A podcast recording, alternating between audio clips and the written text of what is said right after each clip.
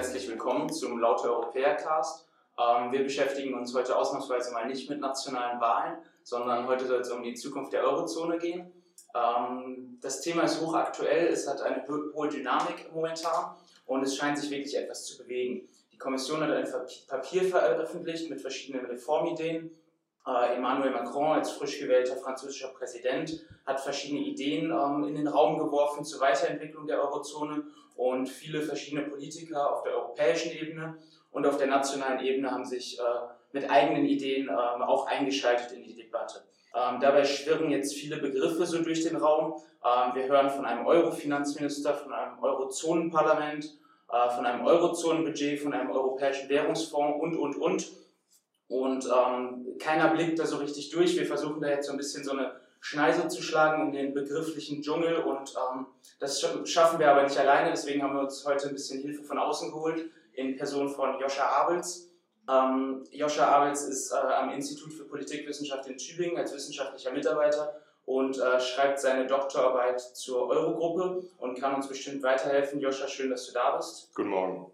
Und darüber hinaus habe ich noch äh, aus dem Autorenteam ähm, tatkräftige Unterstützung durch Alex, dem äh, größten Verfechter bei uns in der Gruppe ähm, des Eurozonenparlaments. Darüber wird mit Sicherheit noch zu reden sein. Und äh, Jördis, die ähm, die These vertritt, dass die EZB in der Öffentlichkeit zu schlecht wegkommt. Äh, da könnte man vielleicht äh, die gegenhalten, dass die EZB in der Krise äh, Aufgaben übernommen hat, die eigentlich der Politik vorbehalten sind. Auch darüber werden wir bestimmt noch reden. Jördis und Alex, schön, dass ihr da seid. Ja, komme ich auch. Moin. Bevor wir jetzt in die Reformdebatte einsteigen, vielleicht ähm, als Einstieg erstmal die Frage, um das so ein bisschen abzugrenzen. Das ist ja nicht ganz einfach in der EU ähm, was ist eigentlich genau die Eurozone und wie unterscheidet sich die Eurozone von der klassischen EU? Joscha, könntest du uns da vielleicht so ein paar Sätze zu sagen?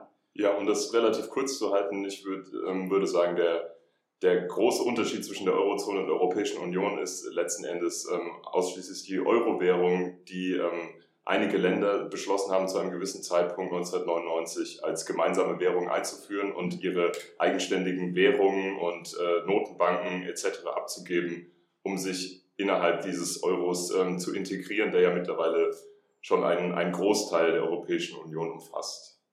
Okay, und das betrifft dann 19 von 28 Ländern. Genau. Ähm, und die Idee ist aber im Prinzip, dass alle Länder der EU auch früher oder später den Euro einführen. Ist das richtig? Das ist ähm, zumindest die offizielle Version, ähm, dass man sich, glaube ich, inoffiziell bewusst ist, dass ähm, man sehr weit von diesem Schritt entfernt ist, ist auch klar. Okay. Aber ich denke, die, die Integration äh, war zumindest von Anfang an das große Ziel. Okay. Und äh, die Eurogruppe ist dann noch eine andere Gruppe von Ländern oder wie steht die Eurogruppe dazu? Die Eurogruppe ist in erster Linie mal ähm, eine Institution, die sehr kurios ist, weil sie im EU-Recht überhaupt nicht existiert ähm, in den Verträgen lediglich angesprochen wird und die Präsidentschaft irgendwie in einem Protokoll geregelt wird, aber das war es auch schon. Also es ist eine informelle Gruppe, in der sich ähm, die Finanzminister der Euro-Staaten treffen, ähm, gemeinsam mit Vertretern diverser Institutionen. Da gehört die EZB dazu, da gehört der IWF dazu, da gehört die Europäische Kommission dazu. Dazu gehört aber auch die Eurobürokratie, die sich, äh, die im Prinzip diese Treffen vorbereitet und schillernde Gäste darunter US-Abgesandte. Ähm, Dazu gehört der ESM, der Europäische Stabilitätsmechanismus, der ab und zu da auftaucht. Ähm, und teilweise sogar Staatschefs, die äh, in solche ähm, Sitzungen reinplatzen, auch wenn sie da nicht gerne gesehen sind. Okay, also eine ziemlich illustre Runde. Und ähm, ist, die Eurogruppe steht ja häufig in der Kritik. Was wird denn da so kritisiert an dieser äh, Runde?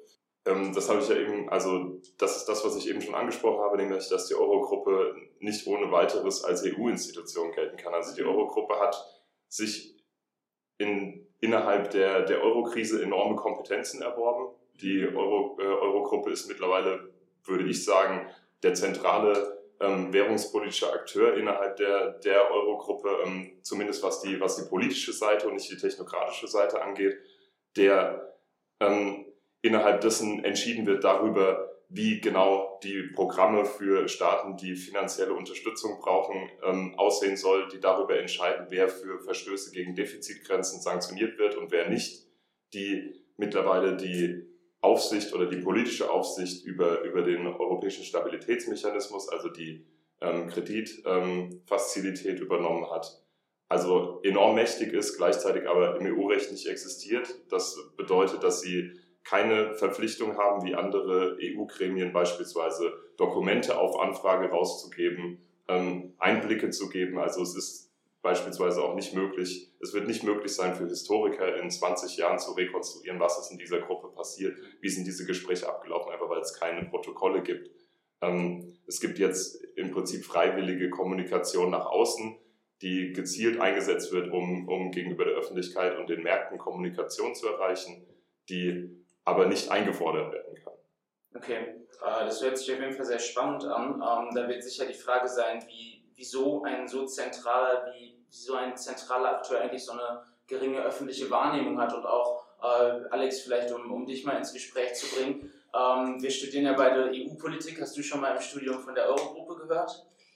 Ähm, also eigentlich nur im Rahmen der Euro-Krise, die wir gerade haben, wenn es denn eine Euro-Krise ist. Mhm. Ähm, aber äh, viel von der Euro-Gruppe haben wir eigentlich nicht gehört und äh, es ist ja auch immer dann die Frage, äh, wie viel dieser Ecofin-Rat, der dann im Rahmen der ähm, im Rahmen der Euro-Krise zusammengetreten ist, immer öfter äh, zu bestimmen hat, ähm, inwiefern der äh, eine demokratische Legitimation hat. Also was ähm, wird ja nicht beantwortet und wird auch nicht verhandelt. Mhm. Liegt es, was meinst du, liegt es daran, dass es jetzt so junge Entwicklungen sind? Dass es einfach ähm, ja, aus der Krise heraus erst die Eurogruppe so stark geworden ist und dementsprechend ähm, dass es noch so jung ist? Oder meinst du, es ist generell schwierig wegen Intransparenz und so weiter da überhaupt äh, was, was drüber zu erfahren? Es ist, glaube ich, schwierig, weil mit der Euro-Krise, mit, der Euro, mit dem Euro zwar eine Währung vergemeinschaftet wurde, aber nicht die dahinterstehende Politik vergemeinschaftet wurde. Mhm. Das heißt, die Politik, äh, die dahinter steckt, wurde, wird immer noch zentral von den Nationalstaaten gemacht, liegt in der Hand der Nationalstaaten und verlangt deswegen eine große Koordination innerhalb der, Nationen, innerhalb der Eurogruppe.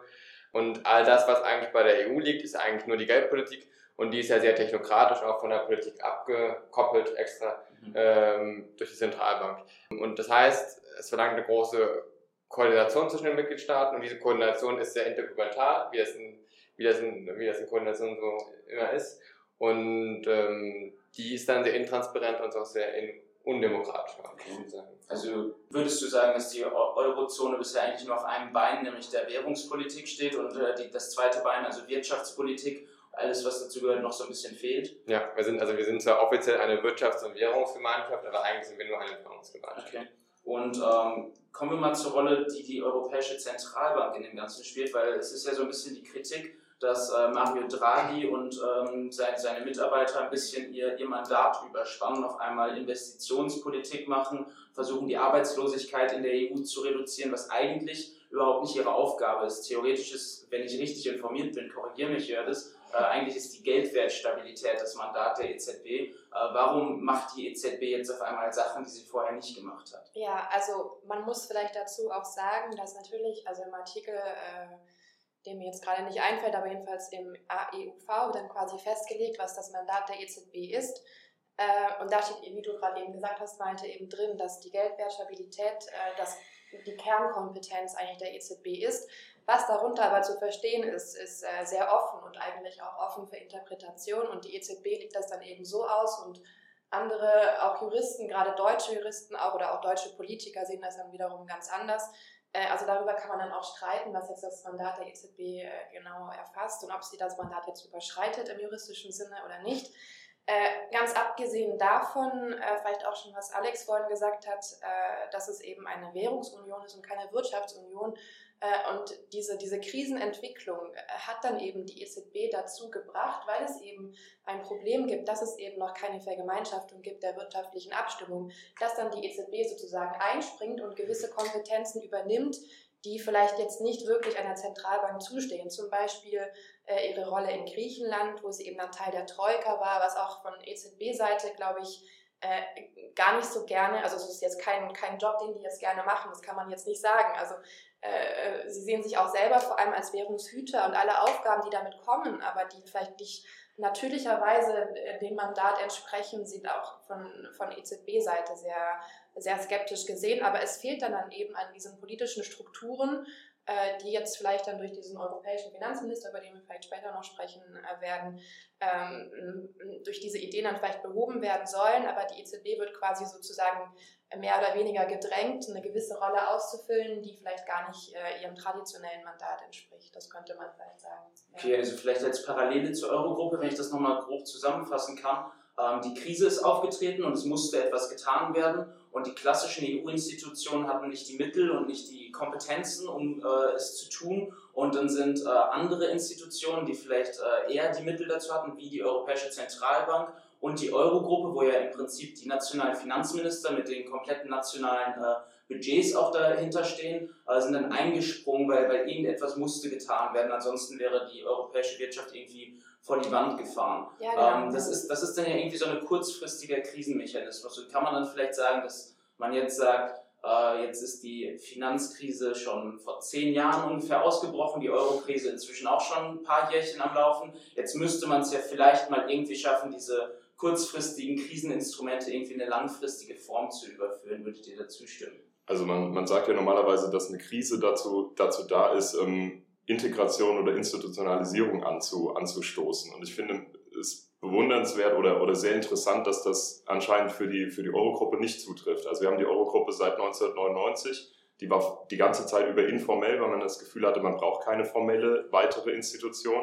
Die Krise hat aber das Gegenteil ähm, bewiesen, würde ich sagen, seit 2010.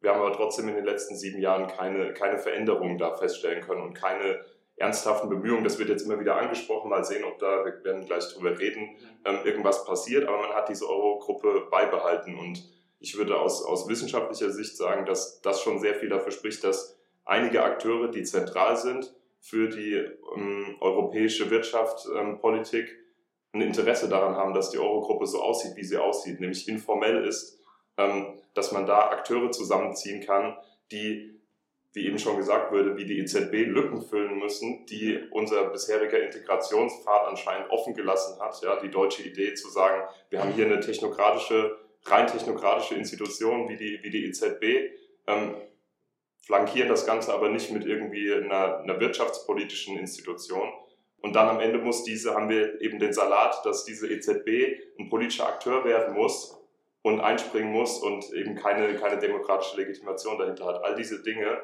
und dass man zum Beispiel in der Eurogruppe durch die Informalität sicher auch deutlich selektiver kommunizieren kann, dass man deutlich unmittelbarer seine, seine wirtschaftlichen Hebel auch ausspielen kann. Das ist, glaube ich, im Interesse von einigen Staaten. Deswegen zieht sich diese Institutionalisierung zu einer Wirtschaftsregierung so lange hin. Ja, an welche Staaten denkst du da so?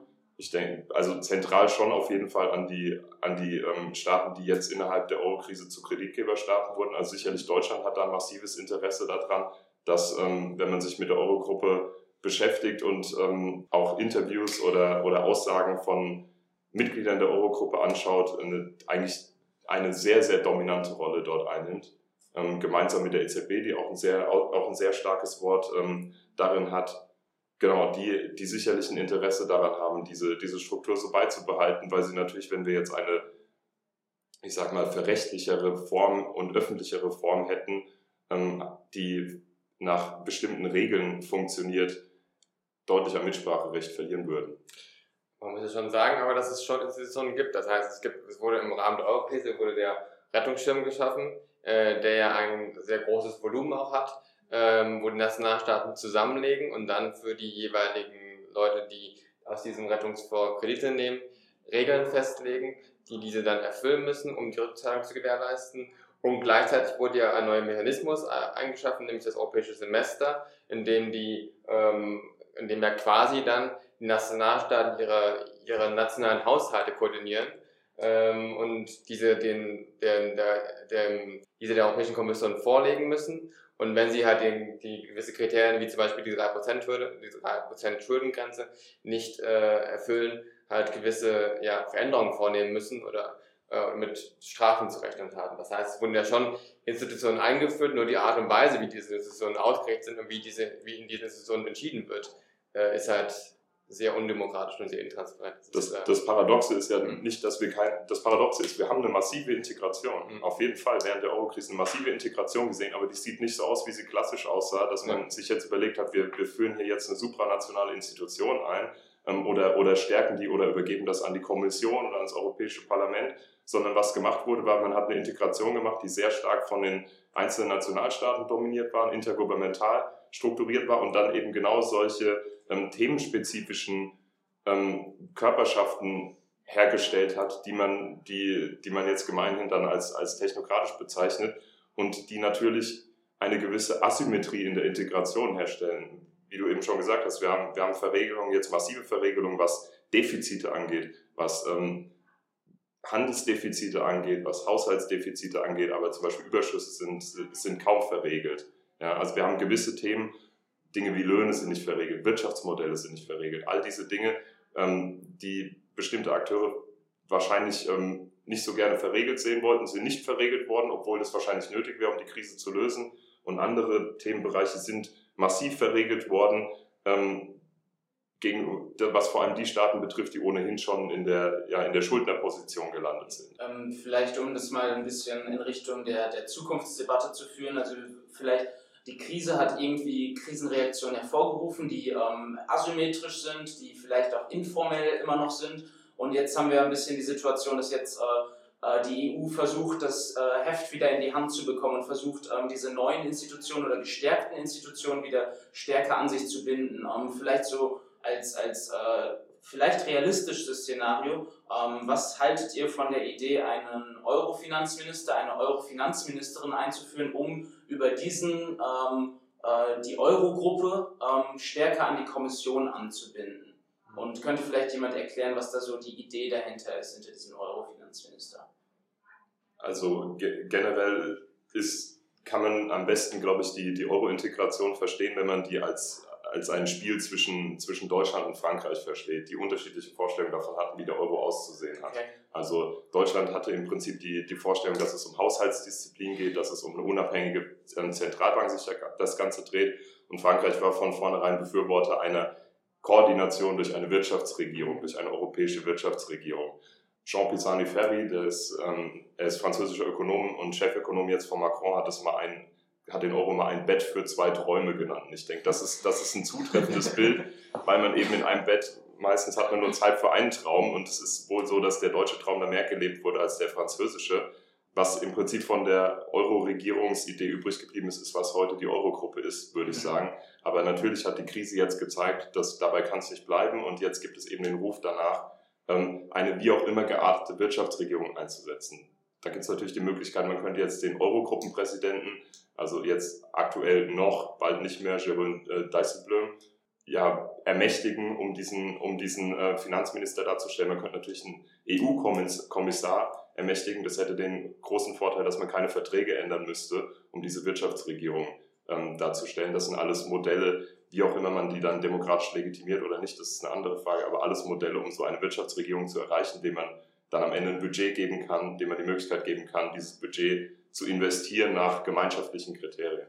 Aber meinst du, dass sich durch die Wahl Macrons äh, jetzt so eine Art äh, Window of Opportunity in der Hinsicht geöffnet hat? Also dass jetzt diese Integrationsbemühungen, gerade was jetzt auch den, diese äh, ja, die Schaffung des Euro-Finanzministers, also quasi einer rechtlichen Struktur dahinter auch äh, jetzt äh, vonstatten gehen kann durch die Wahl Macrons. Also Macron ist sicherlich hat eine stärkere Verhandlungsposition als Hollande, das ist, das ist klar. Aber was, was eine interessante Bewegung ist, ist eigentlich, dass Frankreich nach jeder Wahl anfängt, Ansprüche an diese Wirtschaftsregierung fallen zu lassen. Ja, beispielsweise Hollande war ja noch großer Verfechter, dass so ein Finanzminister oder eine Wirtschaftsregierung dann verfügen sollte über sogenannte Eurobonds. Ja, ähm, das ist jetzt, was Macron ja vollkommen hat wegfallen lassen, gesagt hat, okay, das scheinen wir nicht zu brauchen, ähm, sondern jetzt vermehrt auf diese, auf diese ähm, ja, Finanzstabilität und auf ähm, die Möglichkeit, mit einem Investitionsprogramm gewisse Eingriffe vorzunehmen und ein eigenes Budget zu haben geht. Das kann sein, dass das die Effizienz verringert, dieser Wirtschaftsregierung. Das erhöht natürlich aber auch die, die Wahrscheinlichkeit, dass da Länder wie Deutschland ein Interesse haben, da, dazu zu stimmen letzten Endes. Mhm. Wenn du jetzt sagst, äh, ein Budget, ähm, das heißt ja im Endeffekt, ein Euro-Finanzminister ist nur ein Finanzminister, wenn er auch irgendwelche Geldmittel hat, die er verteilen kann, wenn er irgendwas machen kann. Ähm, da stellt sich natürlich die Frage, erstens, wo soll das Geld herkommen? Vermutlich aus den Mitgliedstaaten, die müssen äh, den Geldbeutel äh, öffnen. Und zweitens stellt sich natürlich die Frage, ob man da nicht irgendwie Parallelstrukturen zur EU schafft. Also ob man nicht ein Alternativbudget äh, schafft, irgendwie nur für die Eurozone und dann im Endeffekt am Ende zwei Clubs hat. So einen inneren Kreis, die äh, die Wirtschaftspolitik koordinieren, die einen äh, Finanzminister haben, die ein eigenes Budget noch zusätzlich haben und so einen äußeren Kreis, so ein, so ein Europa zweiter Klasse. Ähm, das ist, denke ich, ziemlich problematisch, wie man damit umgehen soll. Vielleicht nochmal ähm, zu der Frage, wie man das Ganze demokratisch irgendwie kontrollieren könnte, weil ähm, es ist natürlich eine sehr indirekte Kontrolle, wenn man jetzt sagt, über einen Kommissar, der dann irgendwie mal im Europäischen Parlament angehört wird, äh, wird dann auf einmal die ganze Europolitik ähm, kontrolliert. Jetzt gibt es ja auch die Idee, Alex, ich habe dich als Verfechter eines Eurozonenparlaments äh, dargestellt, es gibt ja auch die Idee, einfach direkt eine parlamentarische Versammlung in irgendeiner Form einzuberufen, die sich direkt mit Europolitik beschäftigt und da Gesetzgebung betreibt und die Eurogruppe oder wer auch immer dann zukünftig Europolitik betreibt, äh, kontrolliert. Was hältst du davon?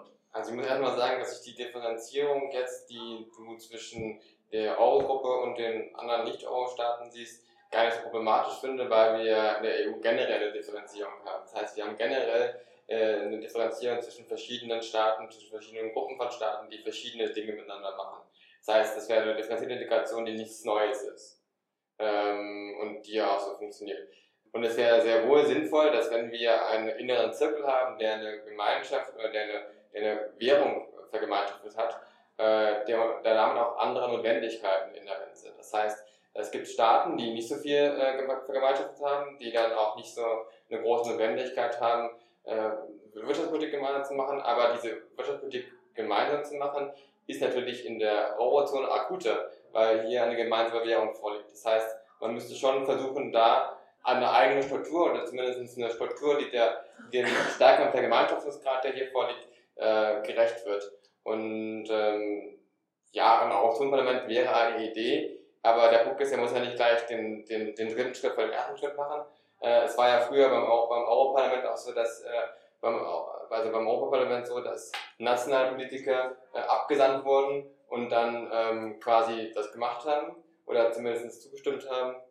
Und ähm, so könnte man es ja erstmal mit dem Eurozonenparlament anfangen. Das heißt, man könnte Nationalpolitiker aus den jeweiligen Mitgliedstaaten der Eurozone absenden und dann äh, die über Europolitik entscheiden lassen. Das könnten ja auch die Leute sein, die sich generell in den Nationalstaaten mit Wirtschaftspolitik äh, befassen und somit dann auch die wirtschaftspolitische Kompetenz mitbringen und somit ein Parlament aus direkt gewählten Vertretern aus den jeweiligen Nationalstaaten zusammenkommt, die alle sich mit Wirtschaftspolitik in ihrem jeweiligen nationalen Kontext befassen und dann eine gemeinsame Wirtschaftspolitik auf parlamentarischer Ebene auch zu koordinieren.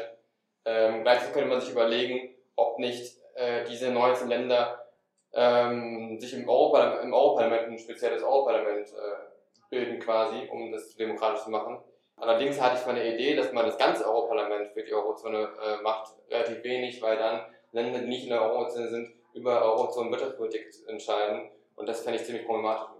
Okay, wir waren jetzt letzte Woche in Brüssel im Europäischen Parlament und haben da alle Abgeordneten, die wir so getroffen haben, gefragt, was sie von dem Eurozonenparlament halten. Und der generelle Tenor war, dass sie das für kompletten Quatsch halten, natürlich auch aus Eigeninteresse, weil sie sind im Europäischen Parlament. Und die Befürchtung ist unter den Parlamentariern, dass sie sich zu Parlamentariern zweiter Klasse herabgestuft sehen, weil sie eben äh, bei den wirklich harten Fakten, nämlich Wirtschaftspolitik, vielleicht dann Steuerpolitik oder was dann da alles entschieden wird, äh, nicht mehr mitreden können. Und es ist die Gefahr, äh, es wird die Gefahr gesehen, dass das eigentliche Europäische Parlament irgendwie ja, in die Ecke gedrängt wird, so ein bisschen außen vor gelassen wird. Ähm, ich weiß nicht, was haltet ihr beiden vom Eurozonenparlament? Also ich würde, würde generell sagen, also man muss sich ja, um so eine Wirtschaftsregierung zu haben, irgendwas muss man sich überlegen. Ja, also irgendwie müssen wir das demokratisch legitimieren. Die, die schlecht, der schlechtmöglichste Outcome einer Wirtschaftsregierung wäre, dass man jetzt irgendeinen Kommissar oder irgendeinen Präsidenten bestimmt, der im Prinzip nichts anderes ist als ein Haushaltsvorsteher, der sich demokratisch nicht legitimiert vor die Staaten stellt und Budgets verwirft oder, oder annimmt. Ja, das ist äh, eine Idee, die ja auch schon durchaus zum Beispiel von, von Schäuble ähm, ins Spiel gebracht wurde, die die aber also meiner Meinung nach absolut ähm, katastrophal wäre, auch für die Legitimität Europas.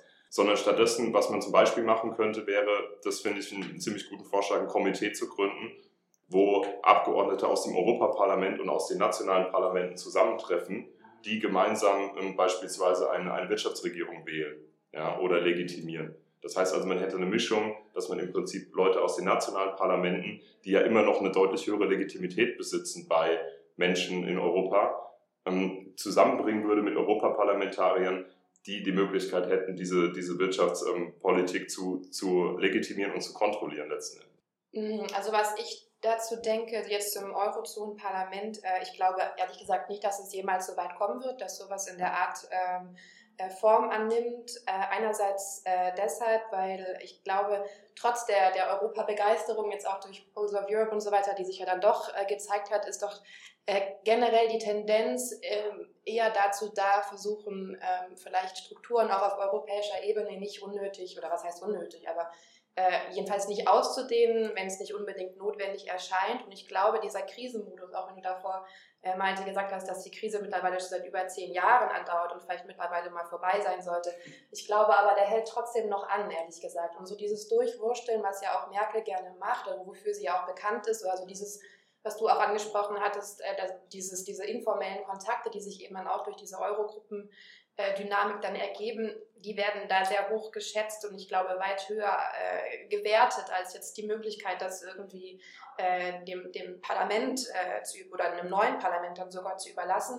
Und man muss dazu sagen, es wird ja auch schon darauf geachtet, jedenfalls, dass gewissermaßen äh, äh, so eine Art Anbindung an die Demokratie oder an, an, an die repräsentative Demokratie jedenfalls ähm, beibehalten wird. Zum Beispiel muss sich ja dann EZB-Chef Draghi auch regelmäßig vor dem Europäischen Parlament und manchmal sogar auch vor nationalen Parlamenten, zuletzt zum Beispiel vor dem holländischen Parlament, was ja auch in der Presse sehr, sehr publiziert wurde, äh, sozusagen nicht rechtfertigen, das will ich so nicht nennen, aber er muss sich jedenfalls erklären. Muss er das oder macht er das freiwillig? Er, er, es ist quasi vorgesehen im, im Vertrag, dass er sich mhm. da auch quasi vor dem Europäischen Parlament jedenfalls recht, also ich sage lieber erklären muss, äh, diese nationalen Parlamentsbesuche, die er auch in Deutschland schon mal gemacht hatte, also im Bundestag war er auch schon vor ein, zwei Jahren, glaube ich, äh, die sind dann quasi eher auf, auf freiwilliger Basis. Mhm. Aber in der Hinsicht gibt es schon so Mechanismen, die dafür sorgen, dass zumindest die Vertreter der Institutionen sich erklären. Okay. Ähm, vielleicht um das mal ein bisschen zu strukturieren jetzt nochmal, was so an Zukunftsideen eigentlich auf dem Tisch liegt. Also einmal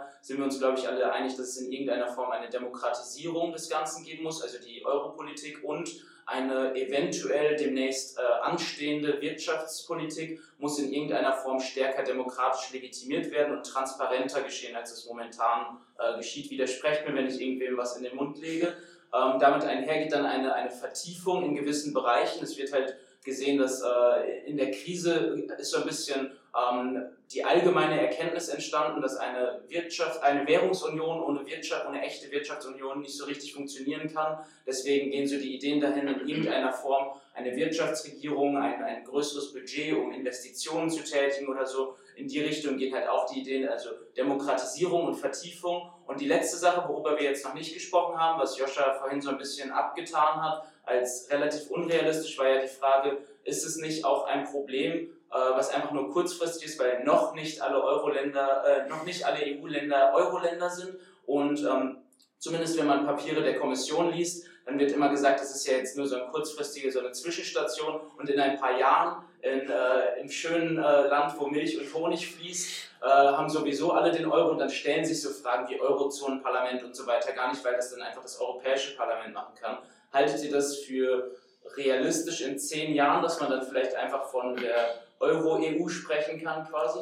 Ich glaube, man muss sich einfach generell davon verabschieden, das hat man ja im Rahmen des Brexit gemerkt und das merkt man auch an verschiedenen anderen Politikfeldern, dass wir alle Euro-Mitglieder, vor allem wenn wir 28, bei 27 so viele sind, ähm, in, eine, in ein Ziel haben. Und ich glaube, man muss sich davon, davon verabschieden, dass wir alle in eine Richtung gehen, sondern man muss damit klarkommen, dass wir vielleicht äh, verschiedene Länder haben, die verschiedene Gruppen haben, die verschiedene Ansprüche an, an, an die Währung haben. Währungen sind auch oft mit einer gewissen nationalen Souveränität und einem gewissen Nationalgefühl verbunden und viele Länder wollen das da nicht abgeben oder sind da sehr kritisch und ähm, das sollte man vielleicht akzeptieren und dann sollte man deswegen Strukturen schaffen, die jeglichen Gruppen in dieser, in dieser europäischen Gemeinschaft gerecht werden. Also kein, keinen Wunschträume leben, sondern die komplexe Realität akzeptieren und annehmen, würdest du sagen. Genau. Ja, ich, ich würde sagen, dass ähm, die, die Frage, ob wir irgendwann ein Europa des Euros haben, allein davon abhängt, worüber wir gerade geredet haben, nämlich wie die Institutionen angepasst werden und wie die Wirtschafts- und ähm, Währungsunion angepasst wird. wenn wir von rationalen Akteuren ausgehen, dann kann ich sehr gut verstehen, warum gewisse Staaten aktuell keine Lust haben, dem Euro beizutreten. Das würde ich wahrscheinlich auch nur machen, wenn ich irgendwie ähm, Regierungschef einer, einer exportorientierten Nation wäre. Ansonsten würde ich da, mir das auch aktuell noch, noch zweimal überlegen und warum einige Staaten sicherlich auch unzufrieden sind mit dem Euro. Das heißt, wenn wir es ernst meinen mit dem Euro und mit der, mit der Europäischen Union, kann nichts anderes passieren, als dass man lang, langfristig oder auf jeden Fall auch mittelfristig auf seine, auf seine nationalen ähm, Eigenheiten verzichtet, in dem Sinne, dass man, dass man aufhört, ähm, sich in, in den Wettbewerb gegeneinander zu stellen, sondern sicherlich auch über solche Dinge nachdenken muss, wie ein Finanzausgleich, der, der ja auch in Deutschland ähm, gebraucht wird, um dieses Land zusammenzuhalten. Warum sollen wir sowas nicht brauchen, um Europa zusammenzuhalten, was sich einfach unterschiedlich strukturschwach oder strukturstark gestaltet? Mhm. Ich, ich finde, das ist ein schönes Schlusswort. Wenn wir den Euro ähm, ernst meinen, dann müssen wir auch alles, was damit einhergeht, ernst nehmen und nicht nur äh, in Sonntagspredigten irgendwie äh, reden, sondern auch in der Realität des Lebens. Das finde ich äh, einen ganz schönen Schlusspunkt. Ähm, das war's von uns. Ähm, ich hoffe, es hat euch gefallen. Ihr seid bis zum Ende dabei geblieben bei dem relativ technischen Thema. Ähm, als Hinweis, Schaut auf unserem Blog vorbei, laute-europäer.de. Äh, wir sind natürlich auch auf Social Media, auf Facebook und Twitter aktiv. Und äh, wenn ihr besondere Podcasts-Fan seid, würden wir uns natürlich freuen, wenn ihr uns auf iTunes abonniert, bewertet, Kommentare hinterlasst und so weiter. Äh, vielen Dank an äh, meine drei ähm, ja, Partner, Gesprächspartner, Joscha Abitz, Jördis und äh, Alex. Vielen Dank an euch. Danke auch. Wir sehen uns oder hören uns besser gesagt demnächst. Ciao.